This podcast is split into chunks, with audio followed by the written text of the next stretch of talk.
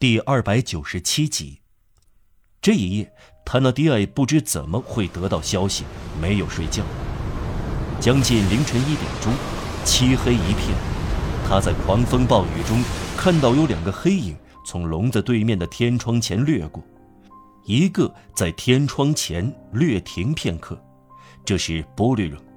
塔纳迪埃认出了他，明白过来，对他来说，这已经足够了。塔纳迪埃被指控为黑夜持械敲诈勒索的强盗而受到囚禁，严密的看管起来。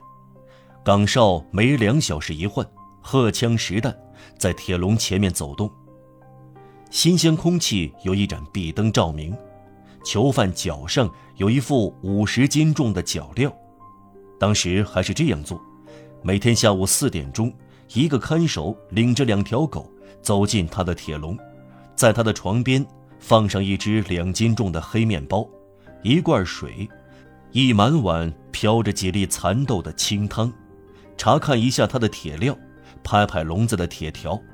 这个带狗的人夜里还来了两次。塔纳迪埃获得允许，保留一根铁签，他用来将面包插在一条墙缝里。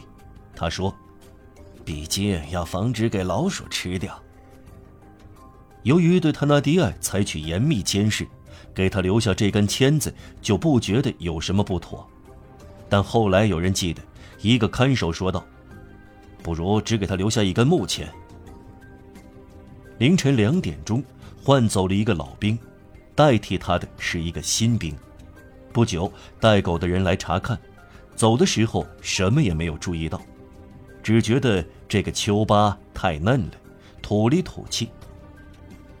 两小时后，四点钟，来换岗的人发现他躺倒在塔纳迪埃的铁笼旁，烂醉如泥，而塔纳迪埃已经不在，他的铁镣断了，丢在地上，笼子的天花板上有一个洞，上面的屋顶还有一个洞，一条床板抽掉了，无疑被带走了，因为找不到，在单间里还找到一只瓶子，装着半瓶麻醉药酒。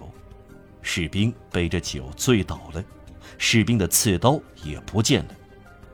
发现这个情况时，塔纳迪埃不知去向。事实是他虽不在新楼，但处境仍然危险，他还没有完全越狱。塔纳迪埃来到新楼的屋顶时，发现布利荣那节绳子挂在烟囱顶罩的铁条上，但是这节断绳太短，他不能像布利荣和格勒梅那样。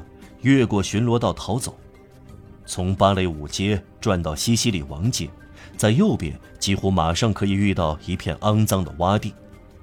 从上世纪那里有一幢房子，现在只剩下一堵后墙，是真正的危墙，有四层楼高，竖在临近的建筑中间。这堵残壁现在还可以从两扇方形大窗认出来。中间那扇窗最靠近右山墙，有一条重铸的方木横梁挡住。透过这两扇窗户，从前可以分辨出一堵阴森森的高墙，这是福子监狱巡逻道的一段围墙。拆毁的楼房临街流出的空地，一半由一道木栅栏围住，木栅栏由五块墙基石顶住。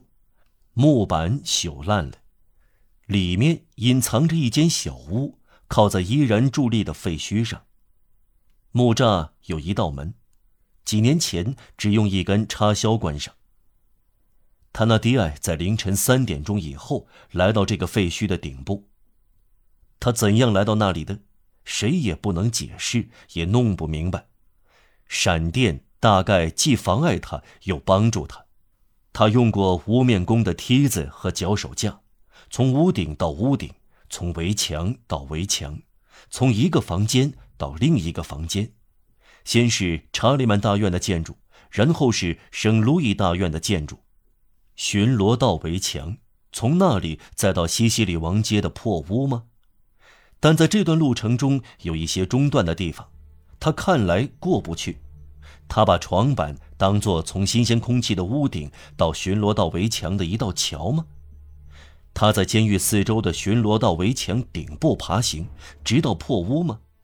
可是，巡逻道围墙形成质叠状，高低不平，上上下下，在消防队营房那里低下去，在浴室处又升高，被建筑切断，只在帕维街与拉姆瓦尼翁府一样高，处处垂直而下，形成直角。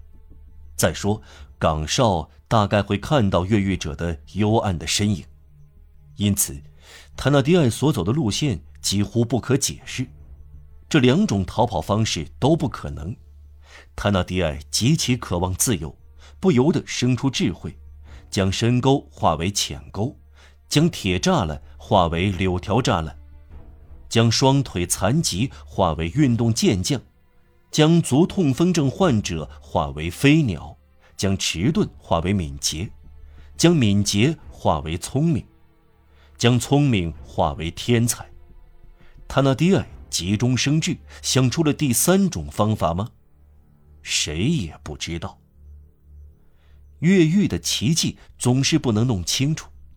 再说一遍，逃跑的人会急中生智，在逃跑的神秘闪光中，有着星光和闪电。努力奔向解脱，和展翅飞往崇高，同样令人不可思议。人们这样谈论一个越狱的匪徒：他怎么样爬上这个屋顶的呢？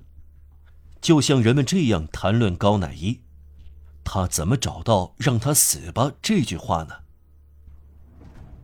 不管怎样，他那迪埃汗流浃背，被大雨淋湿，衣服被撕成碎片。